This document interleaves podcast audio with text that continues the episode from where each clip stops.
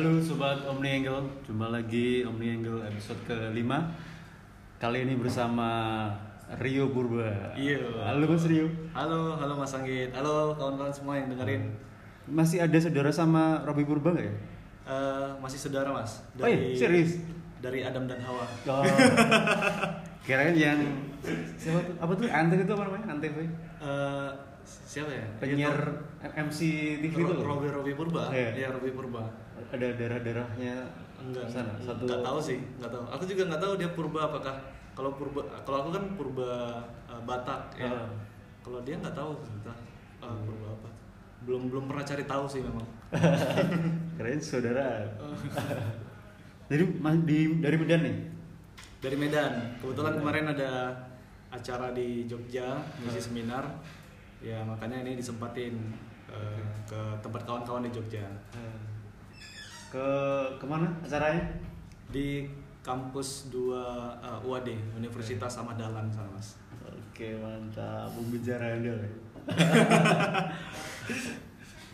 Eh, kalau boleh diceritain, Ah, dulu awal mengenal desain gimana ceritanya? kenal desain itu eh, sejak SMK, Mas. Hah. SMK itu baru kenal yang namanya komputer. Hah. SMK dan dulu eh, tahu bahwa desain itu bisa buat eh, menggandakan diri loh gitu mas. Oh iya. editing editing Photoshop, gitu, Photoshop. Photoshop. Iya, Nah, iya, bener. jadi di situ tertarik loh kok bisa kayak iklan-iklan gitu Hah. orangnya satu bisa jadi dua nah, Hah. awalnya dari situ Hah. ngedit-ngedit foto terus eh, senang-senang uh, Tracing foto pacar? belum belum punya pacar waktu itu. jadi ya editing have have fun aja lah. Jadi aku ngedit-ngedit muka terus aku bawa ke kelas aku tunjukin ke kawan-kawan terus ketawa semua ngejek-ngejek gitu. Seru-seruan aja itu awalnya belajar desain sih. Tamat dari SMK eh, kebetulan sebelum sebelum di wisuda itu karena memang udah eh, skillnya bakatnya udah kelihatan di desain eh, keterima di salah satu event organizer di Medan. Kuliahnya berarti nggak di jurusan desain? Enggak di jurusan desain. Di apa? Jadi eh, waktu itu tamat SMK aku kerja sebagai desainer di IO Hah? dan bos aku atasan aku di IO bilang sayang kali kamu kalau nggak kuliah. Hah. Jadi pagi sore itu eh, kerja, Hah? kamu cari aja kelas malam katanya. Oh, Jadi aku keliling. Medan yang eh, cari eh, institusi pendidikan yang swasta Hah? yang ada kelas malamnya mas. Oh. Kebetulan yang dapat itu programming kelas programming. Oh, iya? Iya. Mantap. Jadi aku belajar programming di kuliah, tapi kerjaan desain. Ah, sampai sekarang masih bisa programming? Enggak lah, udah udah lama ditinggalin. 2013 itu Ah. eh, memang tamat kuliah itu sempat kerja sebagai programming. Oh ya. Ah, jadi 2013 sampai awal 2014 sempat jadi programming kerja, Hah? tapi 2014 kayaknya makin stres gitu karena Kenapa? passionnya kan di desain. Hah. Ah, terus kerja ternyata setelah kerja itu baru dirasakan bahwa itu dua jurusan berbeda. Iya. Programming banyak eh, bahasa-bahasa program yang baru, Ah. desain juga trennya berkembang terus. Ternyata itu dua hal yang berbeda. Sedangkan nggak nyaman aja gitu Ah. kerja sebagai programming. Kalau- Jadi resign aku di situlah 2014 resign dan mulai fokus ke desain lagi. Jadi programmer kenapa sih beratnya apa? nggak tahu sih ya karena memang bukan passion kita aja mas jadi Ah. kurang menikmati jadi aku sempat Oh. stres aduh kayaknya nggak bisa lah itu nggak bisa lagi udahlah aku Akhirnya pilih jadi desainer. iya pilih jadi Dulu desainer di IO berarti bikin kayak event musik. iya musik terus ada nanti produk-produk uh, terbaru dari smartphone kerja Ah. sama sama IO kita untuk promosikan di mall-mall kayak gitu jadi aku Ah. ngedesain uh, promosinya terus segala macam lah yang berhubungan dengan desain produk itu Oke, berarti media cetak ya. media cetak ya ya Terus terus habis itu karir online-nya gimana? Nah. Freelance atau Uh, freelance, freelance. Hmm. Jadi itu sempat uh, sebenarnya karir online itu dari ngontes Hmm. 2012. hmm. Jadi 2012 sambil kuliah, uh, sambil ngontes juga. Cuman sewaktu Hmm. tamat kuliah aku kerja sebagai programming, Hah? itu karir online sebagai desainer itu terputus. Oh, Jadi aku lupa ya. ah Capek pokoknya ya? terputus lah. Nah, capek ya? Karena kerjaan itu udah banyak mas, Eh. programming itu kan. Jadi Eh. 2013 2014 itu kerja programming, desainnya sama sama sekali ditinggalin. Eh. Nah setelah itu 2014 eh, aku resign dari kerjaan programming, baru nanti Mulai lagi ya? 2014 pertengahan mulai lagi. Ah. Kebetulan salah satu dari eh, co-pilot atau project manager di Top Coder Hah? orang Indonesia namanya Fajar Maulana Harahap itu datengin aku Oh iya? kita tiba-tiba nggak tahu dari mana kita berteman kita ada mutual friendnya di Facebook Hah? kita kenalan ternyata sama-sama orang Medan Oh ya. dan kita ketemu dan ditawarinnya "Eh, ga- coba gabung ke Top Coder aja di sana banyak project-project UI UX padahal Hmm. di situ aku belum belajar belum ngerti UI UX itu apa Hmm. jadi karena diajak itu peluangnya besar Hmm. eh, dari situlah belajar UI UX terus bagaimana ngedesain website gimana ngedesain mobile apps Nah, Bukan mulai lagi. gitu ya? Bukan Gimana? dari bukan nantinan. Ya awalnya nantinan Ah. di 2012 itu kontesnya di nantinan Logo gitu ya? Ah, logo dan di situ juga sebenarnya dapat klien juga sih. Hmm. Jadi 2012 itu ngontes bulan 8 aku masih ingat tuh Mas. Bulan Ya. 8 2012 aku menang kontes Itu? dan dan eh, kontes holdernya yang punya kontes itu meng-hire aku gitu Ah. karena aku menang di kontes dia. Dan di situ sempat berapa bulan aku dikontrak untuk ngerjai eh, Ya. kebutuhan desainnya. Nah, jadi dapat duit pertama dari, dari desain, dari menang kontes. dari desain, Oh, dari desain pas ya? apa? Pas apa? Eh, dari desain ya pas kerja sebagai. IO itu. Ah. Kalau secara offline ya, kalau Ah. online dari 99 Designs. Ah, logo. Logo, menang kontes. Semua pasti pernah nyobain ya. Terus tuh nyobain ke top coder tadi. Top Coder. Ah. Top Coder 2014 pertengahan itu nyoba di Top Coder dan awalnya karena itu kan berbeda dari aku dari logo, kemudian di IO itu ngerjain tentang desain cetak. Ini UI UX itu apa sih gitu. Belajar awalnya mulai eh, belajar simpel aja gimana cara ngedesain website. Awalnya itu aja. Dan rupanya ketika aku bergabung di Top Coder Hmm. eh, bulan pertama itu langsung dapat duit 400 dolar gitu dari Ah. Top Coder itu kan kontes juga mas, Iya. kontes juga. Jadi mulai dari situ tertarik, wah ini kayaknya peluangnya besar nih. Nah mulai didalamin, Ah. mulai baca baca artikel, lihat-lihat Ah. YouTube, terus ke Udemy, Skillshare, apa itu u- apa user interface, apa Ah. itu user experience, makin didalami lah. Nah di situ makin berlanjut, Ah, makin mendalami. Gitu. terus ah, kan ini di di Medan ya.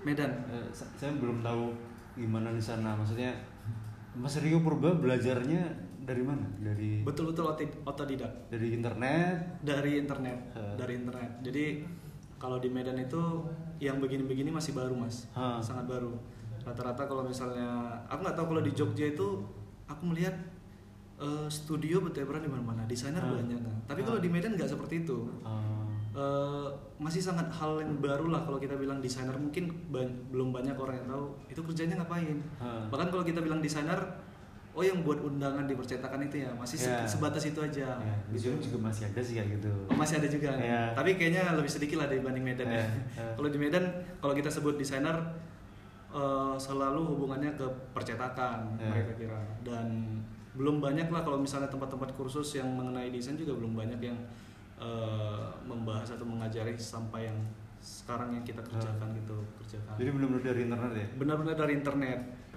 Jadi kalau misalnya ada yang nanya gitu banyak followers atau Instagram eh subscribers yang nanya "Eh, gimana bang belajar desain untuk pertama kali gimana sih? Hah. Sebenarnya di internet udah ada semua gitu. Iya. Tinggal kita mau cari aja Iya. gitu. Punya pengalaman itu nggak waktu kontes atau Hmm. waktu zaman coder? Ada ada pengalaman paling nggak bisa kelupakan mas. Apa tuh? 2012 itu bulan 8 yang aku ceritain tadi, aku dapat eh, menang kontes dan eh, si pembuat kontesnya itu meng-hire aku kan. Hmm. Dan berapa bulan itu sempat lama lah aku kerja sama sama dia. Jadi aku dapat duit pertama kali paling banyak itu dari dia. Oh, Dua bulan itu aku bisa menghasilkan 1000 di atas 1500 lah kalau nggak Hmm. salah itu 2012 itu udah untuk anak kuliah ya udah besar Hmm. banget gitu kan. Hmm. Dan wajar nih anak muda, anak kuliah dapat duit banyak. Jadi duitnya itu se- eh, setelah cair itu kereta aku yang lama motor aku Hmm. yang lama aku jual itu mas. eh. Aku beli beli motor baru, Eh. eh, motor disebut aja namanya ya. Nggak apa-apa, Mereknya. nggak apa-apa. Aku beli Yamaha Eh. Fiction Oh iya. 22 juta kalau nggak salah itu Eh. cash Mantap. bulan 12 tuh mas. Oh. Tapi tiga bulan kemudian bulan 3 itu motornya hilang dicuri mas. Kenapa ya? Nggak berkah apa? Mungkin nggak berkah. Kenapa? Jadi baru aku nggak tahu sih mas. Jadi eh, aku lagi makan, Hah? makan di rumah makan di Medan itu terus kejadiannya singkat. Jadi lagi makan kebetulan di rumah makan itu uh, parkirannya penuh jadi aku agak ke pinggirannya sehingga kalau kita makan itu nggak kelihatan Kelihatan lah ya? nggak kelihatan motornya jadi uh, sesekali memang aku berdiri keluar aku liatin kereta uh, motor aku uh, oh masih ada Hmm. nah menjelang udah selesai aku bayar ke kasir masuk ke dalam aku bayar ke kasir keluar udah nggak ada. Oh. berarti sudah diincar atau gimana? Nggak tahu lah Eh. jadi dari situ dua hari dua malam aku nggak tidur mas. Aku nangis di kosan. Oh iya. iya betul. Ma- bikin semangat kerja lagi nggak nggak semangat Nggak sa- sama sekali nggak semangat mas. Itu be- recovery-nya itu pemulihannya berapa? Lama agak lama mas. Hmm. karena kita istilahnya baru keringat ah, hasil keringat pertama Iya, kali iya. gitu kan kok bisa hilang gitu betul-betul inilah betul agak lama itu proses uh, pemulihannya sampai akhirnya uh, bangkit kembali lah gitu Terus itu balas dendam, muntas lagi. ya mungkin lagi. mungkin itu salah satunya kenapa uh, beralih ke programmer mungkin ya mas Oh. nah, jadi Oh, sempat gitu ya? down kan itu 2012 aku beli keretanya akhir dua Hmm. bulan 12 Uh, hilangnya itu di bulan Maret 2013 Oke.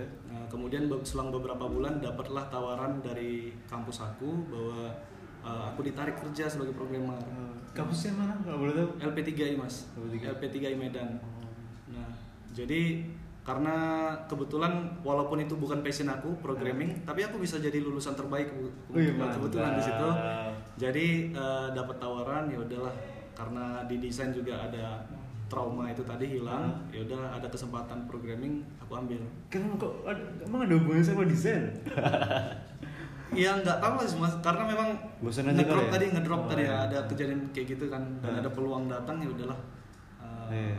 jadi programmer aja lah dulu gitu. Iya. Gitu Ternyata, sih ternyata nggak nggak cocok sama programming ya. Ternyata udah dijalanin satu tahun lebih, ternyata nggak cocok. Dua Ah. hal yang berbeda itu sih. Terus baliknya ke top coder itu berarti. Iya titik baliknya di top coder itu, di situlah belajar. Hmm. Kalau di top coder ini agak berbeda dari 99 design. Kalau 99 design itu eh, rata-rata ya rata-rata contest holdernya itu small business. Hmm. Sampai perusahaan menengah. Hmm. Tapi kalau top coder itu lebih kepada corporate yang besar kayak Microsoft, Hmm. Google itu buat projectnya di situ. Hmm. Dan budgetnya juga eh, besar-besar. Hmm. Makanya aku sempat dari 2014 sampai 2018 4 tahun aku aktif di top coder itu Hmm. eh, ngontes di situ lah. Pernah ikut itu TCO TCO itu? TCO pernah. Jadi 2014 aku ikut, 2016 aku targetin untuk. Jadi ceritanya Top Coder ini kan ada komunitas eh, desainer, ada komunitas eh, programmernya gitu, data scientist. Aku masuk ke desainer dan satu tahun sekali itu mereka membagikan 12 tiket Ah. kepada eh, tiap-tiap member, di, Ah. baik itu desainer, programmer, data scientist dan lainnya. Jadi setiap tahun ada 12 tiket dan 2016, 2017 aku targetin, Wah, aku harus bisa nih. Ah. tahun depan eh, harus dapat satu tiket jadi Ah. eh, TCO finalis. Rupanya nggak nggak dapat. Ah. Baru itu 2018 eh, di situ aku menang dalam dalam dua bulan itu aku bisa menang empat kontes kalau nggak salah itu ya. Dan di situ poin aku langsung naik, Oh, iya. meningkat. Nah di situ aku dapat eh, tiket untuk jadi salah satu eh, TCO finalis di Dallas waktu itu. Oh. Perginya bulan November 2018. bareng sama siapa? Sama Bareng- Afif apa sama Mas? Afif ya, Mas Oh. Afif kemarin Kusnun? Afif sama Kusnun itu dapatnya kan dari TCO regional di Jogja kemarin. Iya. Nah, mereka dapat tiket gratis dari situ dua tiket Ah. dan kita yang 12 desainer yang udah terpilih dari sebelumnya itu nambah lagi dua mereka. Ah. Jadi 14 desainer berangkat ke. Gimana ceritain dong TCO di Dallas waktu itu? Wah, gila Mas, itu pengalaman nggak bisa yang nggak bisa dilupakan, berharga sekali lah gitu. Jadi di sana betul-betul kita kayak kerja, Hah? jadi kita kerjasama dengan eh, sebuah perusahaan asuransi, asuransi yang besar lah di Amerika, aku Ah. lupa namanya. Jadi itu mereka langsung datang ke situ ke venue-nya Hmm. eh, dan mereka bilang eh, solusi permasalahan perusahaan mereka. Hmm. Jadi mereka butuh sebuah aplikasi di mana kalau misalnya ada customer yang nelpon atau komplain itu langsung tercatat di aplikasi tersebut, Hmm. terus bisa di di record dan nanti aplikasi ini bisa terhubung ke rumah sakit. Oh Nah, iya. jadi perusahaan asuransi berhubungan dengan rumah sakit. Ah. Nah, jadi itu semua briefnya di, di- dikasih oleh si klien dan kita langsung kerja Ah. eh, sistemnya kayak eh, apa sih yang kayak programmer gitu yang satu malaman itu Ya, 24 jam di situ. Wayangan sih kalau di sini. Apa? Wayangan. Wayangan gitu. Semalam jadi. Semalam jadi ya Ya. gitu, kayak gitu loh mas. Tapi Ya. bedanya ini tiga hari dikasih waktu tiga hari. Jadi itu tiga hari itu di ronde pertama. Ronde pertama itu hari pertama Hah? kita ngerjain desain berdasarkan uh, brief yang dikasih klien. Hah? Setelah selesai kita langsung meeting tuh, meeting Ah. sama pihak top coder, uh, terus desainernya sama si kliennya. Hmm. Jadi satu-satu orang itu mempresentasikan konsep uh, aplikasinya seperti apa. Hmm.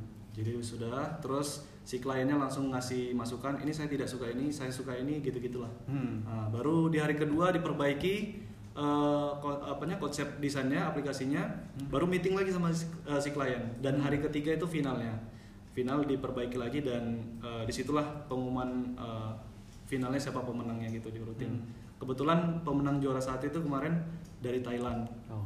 Nah, Mas Kusnun itu Kus, Kusnun dapat peringkat kedua itu Oh iya? luar Keren, biasa. Eh peringkat ketiga sorry. Tiga. Eh, peringkat kedua itu dari Medan. Itu memang senior di Top Coder sih. Mas tadi, Mas Farhan. Junius. Oh? Junius, Junius Ah. Alberto itu peringkat Ah. kedua. Ah. Nah, Mas Kusnun itu ke peringkat ketiga. Aku sendiri finish ke peringkat keenam. Hmm. Tapi udah udah suatu kebanggaan lah karena eh, berhasil masuk ke menjadi salah satu finalis itu kan berlomba dari ribuan desainer Iya, gitu iya. kan. Eh, kita bisa terpilih jadi Ah. 14 desainer terbaik lah istilahnya. Eh. Itu sih ceritanya Mas. Apa se- setelah menang top coder Mhm. ada efeknya nggak nggak buat karir desainnya? Kalau misalnya karir ber- kita berbicara kepada project itu secara nggak langsung nggak ada sih mas. Hmm. Tapi kalau ber- ke kita menghubungkannya dengan branding aku eh, sebagai personal brand aku Hah? itu meningkat drastis ya. Hah. Karena semenjak pulang dari eh, Amerika itu eh, salah satunya ngefek ke ke Instagram, Ya. terus ke Naik berapa? ke YouTube, Itu ya. YouTube ya. Naik Karena follower, naik viewer, nah ya. Iya naik drastis mas, karena itu eh, bulan 12 ya tahun lalu 2018 itu eh, subscribers aku 50.000 ribu Hmm. di YouTube. Belum sampai tiga bulan kemarin bulan Maret ya pertengahan itu udah sampai 100.000 ribu subscribers. Hmm. Eh, kalau dibandingkan itu kan aku ngerintis 50.000 ribu subscribers itu Berapa tahun dua tahun Hmm. dari dua- 2016 sampai 2018 baru dapat 50.000 ribu. Ini dalam tiga bulan setelah kepulangan aku dari Amerika bisa Ah. dua kali lipat di double gitu. Terus ini nyambung soal YouTube. Ah, Dulu kapan sih nyobain YouTube dan kenapa kok iseng-iseng bikin video, video di YouTube tuh? iya iseng-iseng. Itu 2016. Aku sebenarnya malu ceritanya mas. Kenapa Karena kalau orang-orang lihat video-video lama aku itu alay sih. aku sendiri nggak suka nengok video lama aku. ya. Videonya desain semua apa ada video cover lagu atau TikTok? Ada. Tapi memang dari awal beruntungnya aku memang udah fokusin bahwa uh, channel aku nih bakal channel uh, membahas tentang segala hal tentang desain dan freelancing. Ah. Uh, tapi memang belum diseriusin. Jadi Ah. kadang kalau moodnya datang ya buat video, kalau nggak mood ya Ah. nggak buat. Jadi awalnya dulu ya uh, jadi aku lagi ngedesain terus uh, di- di- diletakin aja kamera situ terus Oh, sambil gitu. ngedesain aku ngomong-ngomong Oh, terus uh, satu uh, video lain aku masuk ke kamar aku Ah. sharing tentang gimana sih dua dunia kontes gitu-gitu sih Eh. makin lama kok videonya makin banyak yang lihat gitu Ah. untuk video channel yang nggak diseriusin ya itu Ternyata bisa ya. ribuan bisa sepuluh ribu Hmm. loh kok kayak gini gitu makin lama makin Eh. dari situ diseriusin gitu Ya. sih ceritanya Berarti channel video-videonya seputar desain dan, dan freelancing Freelancing. Ah, dunia freelance tips-tips soal konten. montes terus Ya. dapat uh, klien dari mana Hmm. atau sistem uh, kontrak kerjanya seperti apa Ya. nah kita bahas lah di situ pokoknya apa yang menjadi uh, bidang aku yang aku kuasain aku sharingkan di situ mas Hmm. Kalau soal teknis enggak berarti? teknis enggak enggak Ah. jadi sempat awalnya memang karena memang belum seriusin jadi uh, aku sempat teknis share-share tentang tutorial aja gitu, Ah. tutorial juga gitu kan Ah.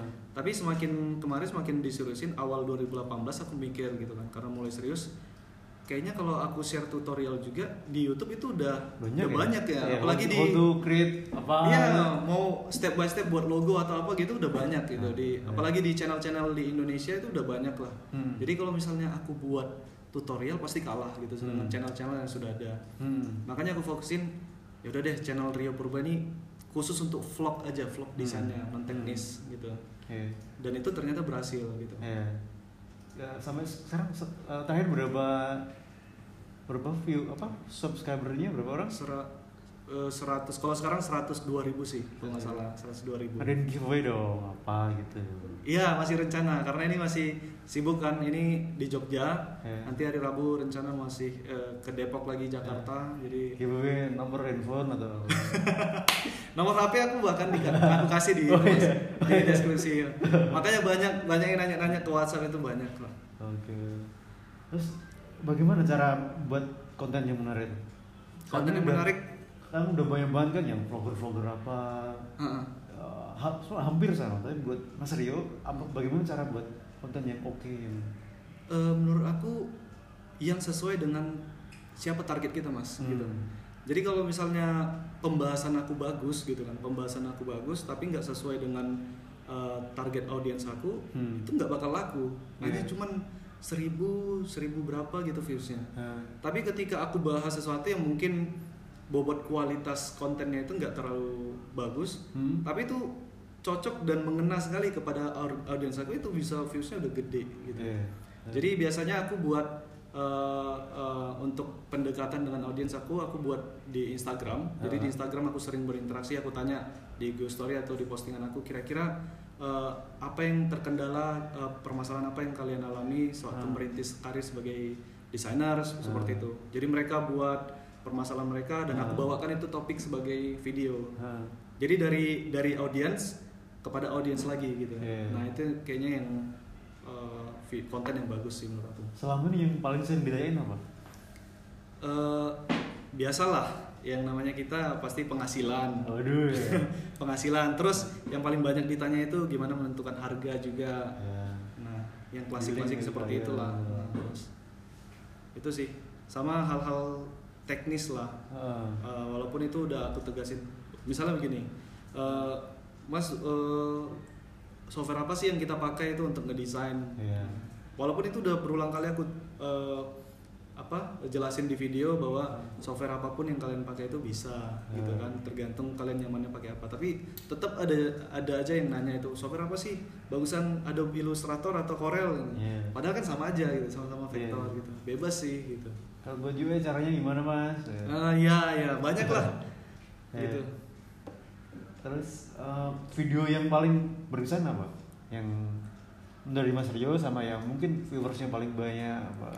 itu yang eh, aku membahas tren desain mas Iya. Tren Kenapa desain. tuh? Jadi eh, 2018 tahun lalu ya, Mas pas peralihan 2017 ke 2018, aku sempat buat satu video eh, 6 atau berapa 6 tren desain yang bakal eh, yang bakal ngetren gitu. 6 Hmm. style desain yang bakal ngetren di 2018. Dan itu viewsnya lumayan puluhan ribu views. Hmm. Nah, jadi kemarin bulan 11 atau bulan 12 udah banyak yang nge-tag aku di Instagram, "Bang, tolong buatin buatin eh, tren eh, style desain yang bakal tren 2019 dong." gitu. Iya. Jadi banyak yang request tuh. Eh, Dan aku coba buatin sih dan konsepnya aku buat berbeda kalau misalnya biasanya eh, vlog aku biasa aku nampilin muka. eh, Kalau ini aku seperti yang kayak di Trans 7 itu loh, Mas. Apa sih namanya? Yang tujuh tempat yang oh, on the spot. on the spot. Ah, Ya. jadi konsepnya seperti itu. Jadi aku Mungkin- berbicara Mungkin itu bro yang bikin lagu nggak ada gimana? nggak ada mukanya bikin lagu. Oh, betul ya. Jadi aku mundur aja dari channel itu. Jadi gitu sih. eh, jadi pertama aku perkenalan aja, eh, nampilin muka. Jadi Eh. pembukaan begini-gini kita akan menyaksikan tujuh atau berapa Ya. sih tren desain 2019. Dan itu aku buat rapi, aku memang betul-betul niat lah buatnya. Hmm, hmm. Dan itu video paling banyak sih yang aku dapatin 200 lebih 200 ribu lebih viewsnya Hmm. Terus eh, kalau apa cara buat video yang mungkin tuh ada kontennya bagus, Mhm. terus menurut Mas Rio judul yang kontroversial tuh perlu nggak? Kan selama ini Iya. nggak gitu kan?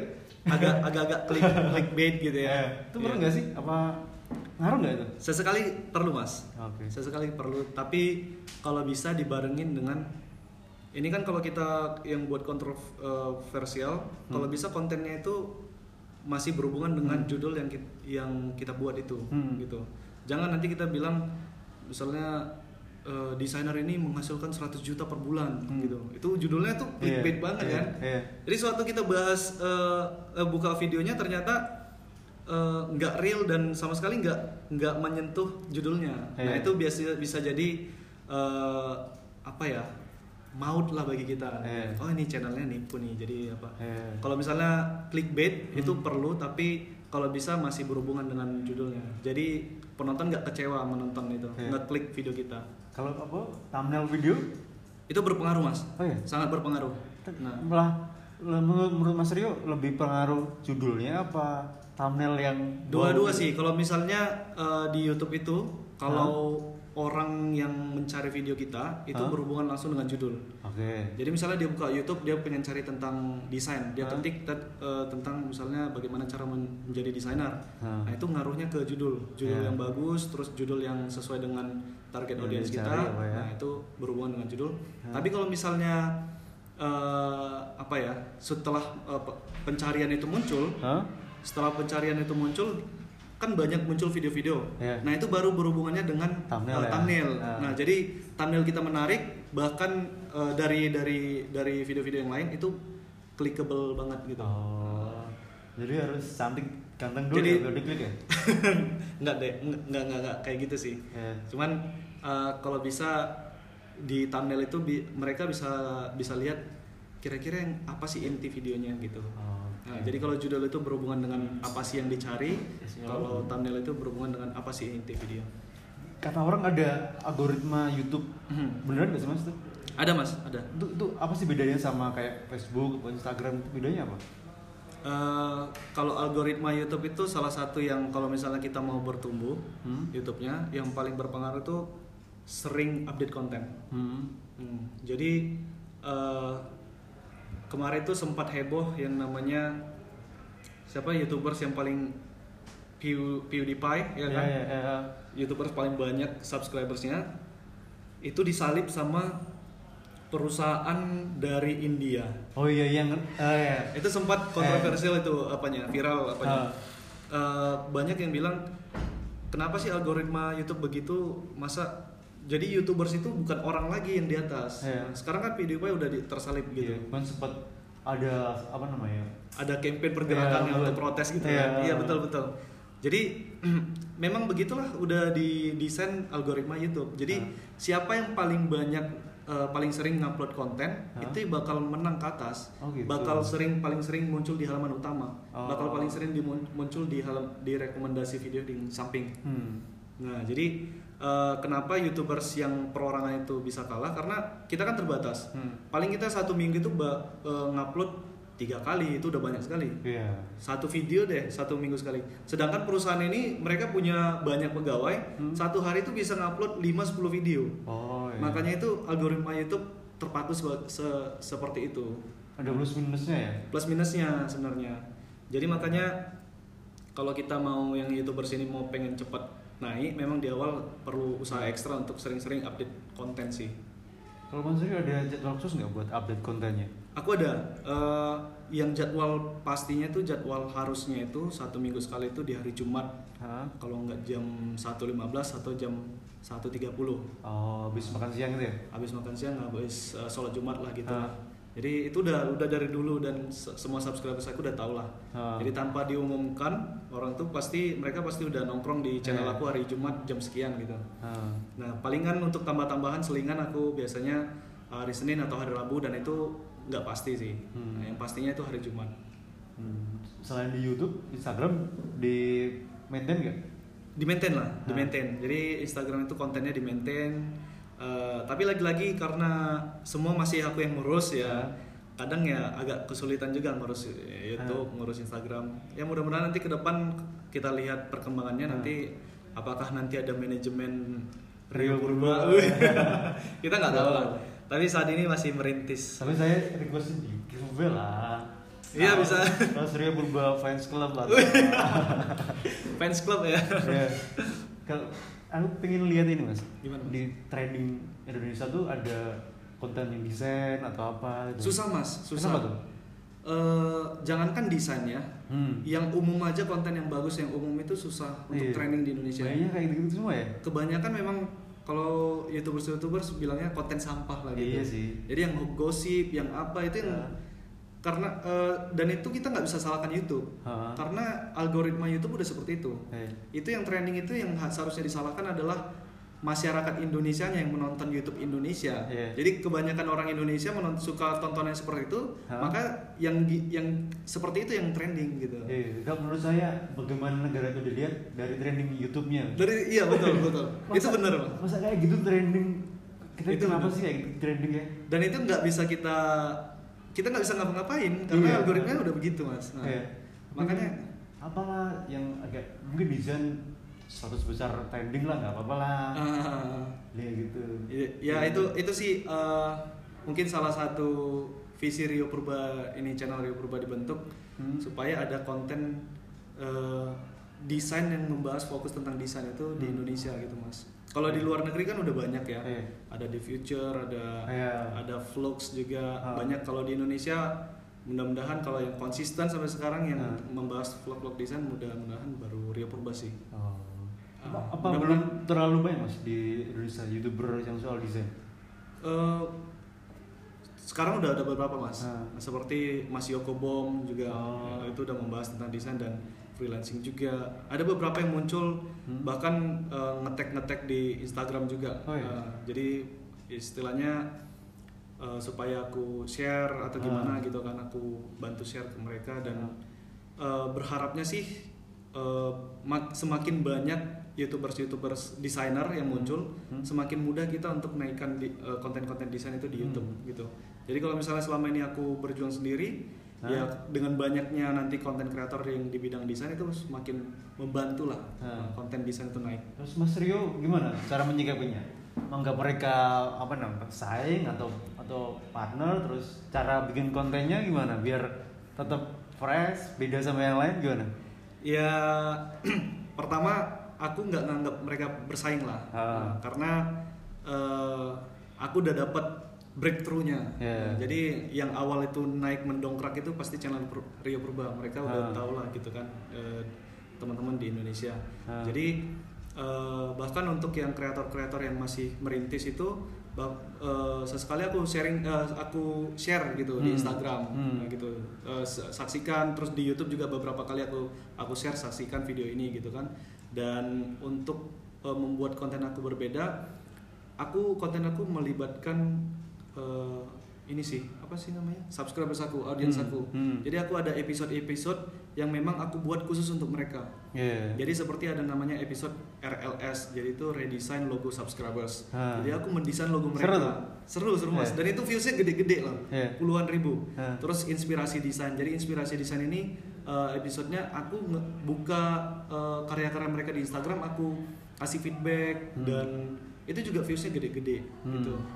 Jadi Iya. itu sih kalau yang lain mungkin cuman Hmm. tips-tips saja ngasih uh, vlog gitu biasa uh, dan yang buat aku Rio Purba itu berbeda adalah konten yang melibatkan audiensnya itu tadi. Iya.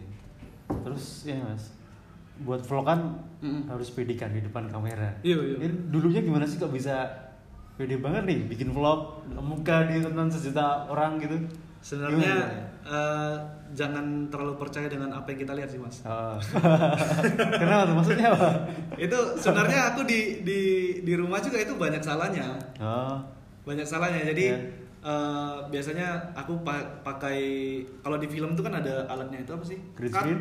Oh, Nah, cut, ya. nah, itu kan. Eh, ini kesekian cut gitu nah aku pakai cara aku sendiri misalnya hello guys nah, nah, nah, aku ada salah ngomong aku buat nah jadi ketika Ah. ada suara itu aku tahu oh ini harus di cut gitu Ah, Nah, ya. jadi sebenarnya di belakang layar tuh banyak salahnya Ya. jadi pembahasan YouTube-nya itu cuma 7 menit 10 menit rekamnya itu 30 Take-nya. menit Oh, take-nya ya. berapa kali syutingnya Ya. gitulah Eh. jadi awalnya pasti ada gugup-gugup.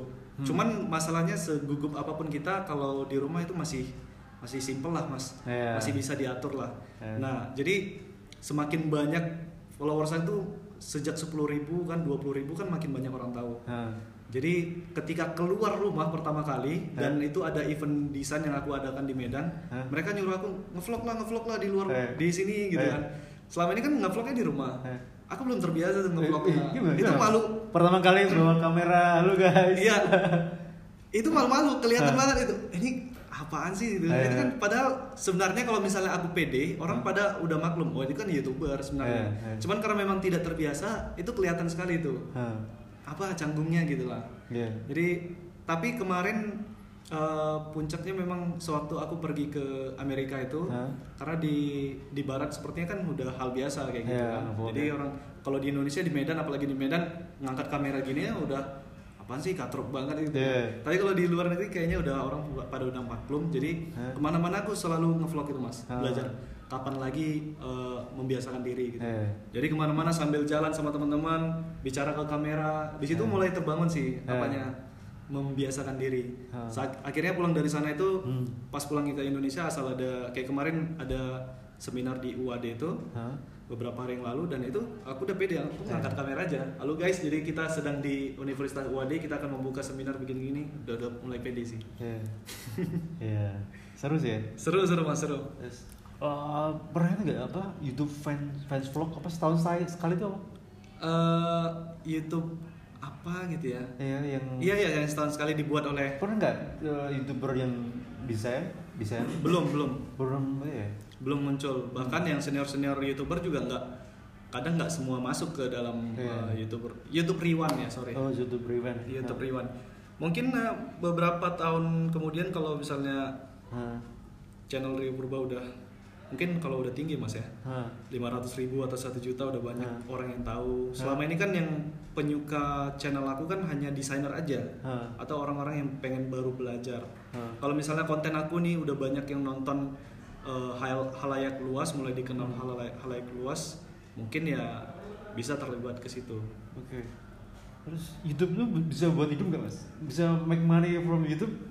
Uh, bisa Bisa. bisa tapi make money-nya dari mana gitu kan Hmm. kalau kita uh, ngandalin AdSense itu nggak bisa kalau kita udah punya jutaan subscribers kayak misalnya uh, Arif Muhammad, Ah, iya. Maeli, Deddy Kobuser itu kalau misalnya sekali ngupload video itu udah satu juta lebih itu Hah? itu bisa Hah. itu mereka penghasilan bulanannya kan dari AdSense saja itu bisa 40 50 juta Oh, lebih iya. Nah, Belum lagi apa? belum lagi sponsorship, ya. endorsement gitu Ya. kan. Nah, kalau misalnya aku yang satu video itu masih yang 5000, 10000, 20000 gitu. Hanya beberapa video yang Hmm. lewat dari 100.000 itu belum bisa makan dari AdSense. Hmm. Tapi yang namanya YouTube itu eh, banyak sekali keuntungannya, Mas. Hmm. Satu kita brand kita naik gitu kan. Hmm. Yang kedua eh, karena brand kita naik itu sponsorship datang, terus satu kita eh, menjual produk itu bisa Hmm. bisa banyak la- laris mungkin ke arah sana kalau Ya, bisa betul. hidupnya Partnership ya. partnership ya betul Ya. mungkin ke arah sana kalau tapi kalau misalnya nanti perlahan-lahan kalau brand eh, channel kita udah mulai bertumbuh mungkin mungkin bisa sih hidup dari audiens eh dari AdSense gitu Terus jadi ini Mas Mas Rio Purba sekarang youtuber, content creator atau designer ini? itu masih masih semuanya lah masih semuanya aku Ah. pegang mas Ah. aku belum tahu masih eh, bakalan ke mana nanti Rio Purba ini apakah Hmm. fokus ke konten kreator ya untuk membuat untuk apa eh, video-video berhubungan dengan desain Hmm. atau kembali lagi seperti dulu ngeproject ngeproject Hmm. gitu yang jelas aku sedang mencari sih Hmm. Tapi ini masih mendesain. masih masih desain mas Masih. karena dari YouTube aku kan belum bisa menghidupi Hmm. gitu jadi aku harus ngeproject juga aku ada buat-buat eh, produk juga untuk dijual di marketplace gitu Oh, ya. masih eh, hidup mendapatkan penghidupan itu dari utamanya itu masih dari, Dari desain desain. dari desain sih Mau buka studio nggak nih? setelah berbicara sama ini Mas Mas Anggit sama Mas eh, Ibnu? Mas Ibnu ya kayaknya ada tertarik juga tapi aku nggak boleh terdistract nih Ya, ya. jadi harus tapi kita lihat nanti lah mas eh, Ya. peluangnya ke ke mana ke arah mana kan Ah. itu sih tapi yang jelas YouTube aku nggak boleh disia-siakan gitu Iya sih, karena udah iya. itu udah itu pengaruhnya banyak ya buat orang ah, lain ya. iya pengaruhnya Banyak orang membutuhkan kontenmu bro. betul betul betul ya kita lihatlah ke arah mana kalau Hmm. misalnya nanti ke depan ada satu peluang di mana aku mengharuskan aku untuk fokus ke ke YouTube Hah? mungkin aku jadi desainer youtuber aja lah gitu nggak desain lagi gitu Terus rencana ke depan mau ngapain mas?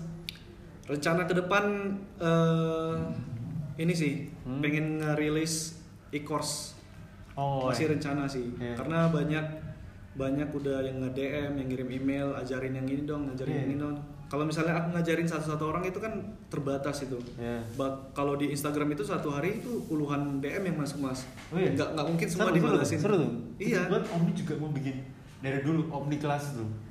Iya, aku sempat aku sempat lihat di ininya di website itu. Iya. Udah mulai ya? Belum. belum. Belum. Iya. Nanti boleh dong partnership. Boleh, boleh. itu terus kita mau bikin kayak lima orang, empat orang, jadi eh, nggak terlalu banyak. Aku pikir sering aku pikir eh, kalau Mas mau pertumbuhannya cepat, Hmm. semakin banyak orang yang bisa mendapatkan manfaat dari Omniclass, Hmm. eh, mungkin bisa dibuat dalam bentuk e-course saja Mas, Begitu. bukan kelas. Kalau Oh. kelas kan terbatas lima orang. Ya. Eh, mentornya berapa sih bisa yang megang Iya, itu kan? gitu kan. Tapi kalau Mas buat e-course itu bisa dalam sekali launching itu bisa ratusan orang yang dapatkan manfaat. Kemudian Mas kalau yang butuh konsultasi Mas buat aja se- eh, grup WhatsApp atau grup iya. Telegram Ah. gitu. Dan itu mentornya satu orang bisa menghandle pertanyaan dari berapa puluh orang gitu. Iya. Dan itu lebih efisien sepertinya daripada membuat kelas sih menurut aku. Iya. Ya, mungkin kita perlu coba kurikulum dulu kali ya. Betul betul ya. Bisa kurikulum dulu. ya. Nah, Iya. iya betul betul. Ke arah situ sih Mas karena eh itu sa- salah satu juga eh, visi kenapa eh, channel ini dibentuk karena supaya menjadi wadah sih wadah supaya teman-teman yang sudah punya pengalaman bisa sharing ke teman-teman yang pengen belajar Hmm. menjembatani gitu karena di Indonesia ini kalau aku melihat di hampir di semua komunitas desainer di Indonesia eh di dunia in- Hah? nama Indonesia itu menjadi top membernya mas Oh iya. di dribble, di Iya. Behance, 99 Designs, Top Coder itu semua Indonesia yang eh, salah satu pemegang top membernya. Iya. Jadi eh, aku sih kalau bisa jangan sampai mati di situ. Iya. Harus ada regenerasi terus sampai nanti Iya. berapa puluh tahun lagi Indonesia tetap menjadi top member Iya. gitu. Itu sih. Iya, kemudian mimpi Ray Purba yang belum terwujud apa nih? Eh, banyak sih mimpi aku mas. Hah? Yang membu- membuat studio, studio itu juga salah satu Oh, ya. Tapi Kenapa sih harus bikin studio? Mau sendiri bisa? Eh, aku butuh butuh istilahnya butuh apa ya kendaraan yang bisa Hmm. menopang aku hidup terus. Hmm. tapi satu sisi aku bisa aktif sharing ilmu Iya, gitu. Iya. sementara ini kan aku masih terkendala aku pengen meluangkan waktuku untuk sharing untuk mengajari untuk berbagi. Tapi satu sisi aku harus memikirkan Cari rumah duit, tangga memikirkan perut gitu kan. Ya? iya betul mas. Dan itu kan eh, bukan hal yang sepele juga kan. Makanya Iya. nggak saat ini belum bisa sharing penuh. Ya banyak panggilan ke mana-mana. Tapi aku harus tetap nge-project untuk mencari kehidupan Iya. Nah, kalau misalnya udah ada studio atau sesuatu bukan studio atau yang lain yang bisa menghidupi aku Hmm. mungkin aku bisa 100% untuk meluangkan waktuku untuk sharing ke banyak orang gitu Iya. Iya. Mau mau bikin mau bikin video, eh mau bikin studio, apa lagi? Next next three years mau ngapain? Eh, mungkin antara buat buat studio ya mungkin Ah. antara buat studio atau buat eh, platform khusus untuk e-course ya Oke. Eh, bisa itu e-course aku atau bisa kerjasama dengan seperti Mas atau yang teman-teman desainer yang sudah pengalaman yang lain Hah? mungkin antara itu dua sih Iya. antara studio atau buat platform e-course khusus untuk desainer gitu Oke. kita tunggu aja lah Oke, siap. Bikin bikin giveaway lah kaos segala. bisa bisa udah banyak yang request itu mas Oke, selanjutnya pertanyaan receh ini kayak Ah, 5 apps terakhir yang dibuka di handphone. eh, ini satu eh, apa sih tiket.com Ya. karena ini lagi jalan-jalan Ya. tiket.com kemudian AirAsia Hah? kemudian Instagram pasti Hah? YouTube Hah? sama YouTube Studio Oke. nah, YouTube Studio itu untuk eh, dashboard sama statistik video-video aku Oh. Kalau 5 apps yang paling disuka, yang paling disuka satu Line Line. Line Today tuh deh. Iya, Serius? iya benar mas Menurutku malah itu annoying banget udah notifikasinya. Menurutku loh ya. Eh, nggak tahu sih mas ya aku Ah. suka di highlight highlight eh, newsnya itu Jadi nggak nggak perlu buka-buka. aku nggak buka pesan Eh, buka apa cuman buka line itu khusus line today Serius, serius? iya bener mas bener Oh, mantap mantap. itu eh, mungkin lupa, lupa salah satu menjadi lima lima apps tadi yang Hah? yang paling sering dibuka itu Hah? jadi line today kemudian YouTube juga karena hidup aku itu kayaknya tiap hari nge eh, nge YouTube gitu ya Hah?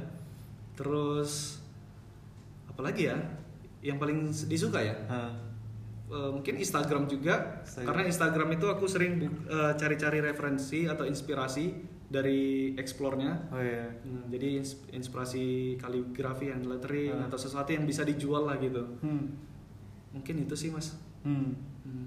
Kalau Purba subscribe siapa di YouTube?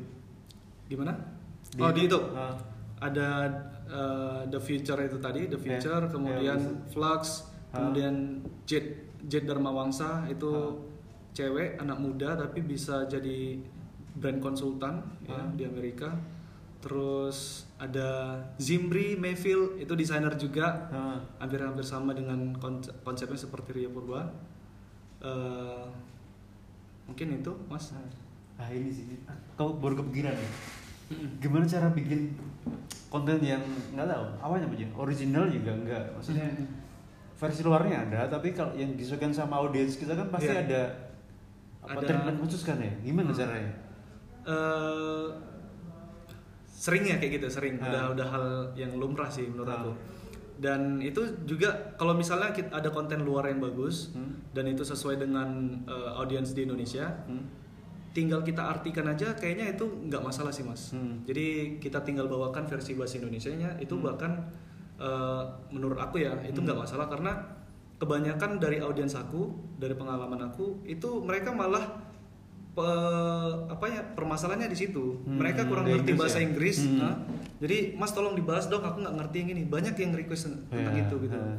Tapi ada salah satu men- kayak yang kayak Mas Anggit bilang tadi ada sesuatu satu atau beberapa video yang memang topiknya itu bagus dibawain tapi nggak sesuai semuanya nggak sesuai dengan audiens di Indonesia. Jadi Iya. ada sedikit yang kita sesuaikan dengan audiens kita. Iya. Itu sih. Iya. Bahkan aku sering nyari kenapa aku subscribe eh, banyak channel-channel itu yang berhubungan dengan aku. Hmm. karena salah satunya untuk mencari inspirasi itu tadi. Iya. Hmm. iya. Ya perlu sih bro. Nah, oke Eh, 46 menit kayaknya udah cukup. Nggak terasa ya? Iya.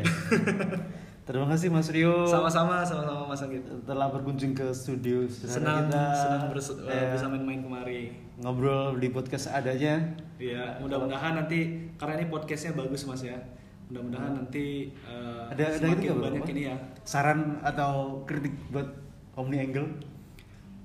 Kayaknya udah bagus sih mas, startnya Hmm. udah udah bagus. Intinya dari semua, kayaknya dari semua konsentrasi itu intinya konsisten aja sih ya. Jadi kalau kalau konsisten pasti itu pasti cepat lambatnya itu pasti bertumbuh lah. Iya, Banyak yang ini. oke. nanti. Oke, terima kasih. Sama-sama, sama-sama. Sampai jumpa di angle berikut ya. Iya.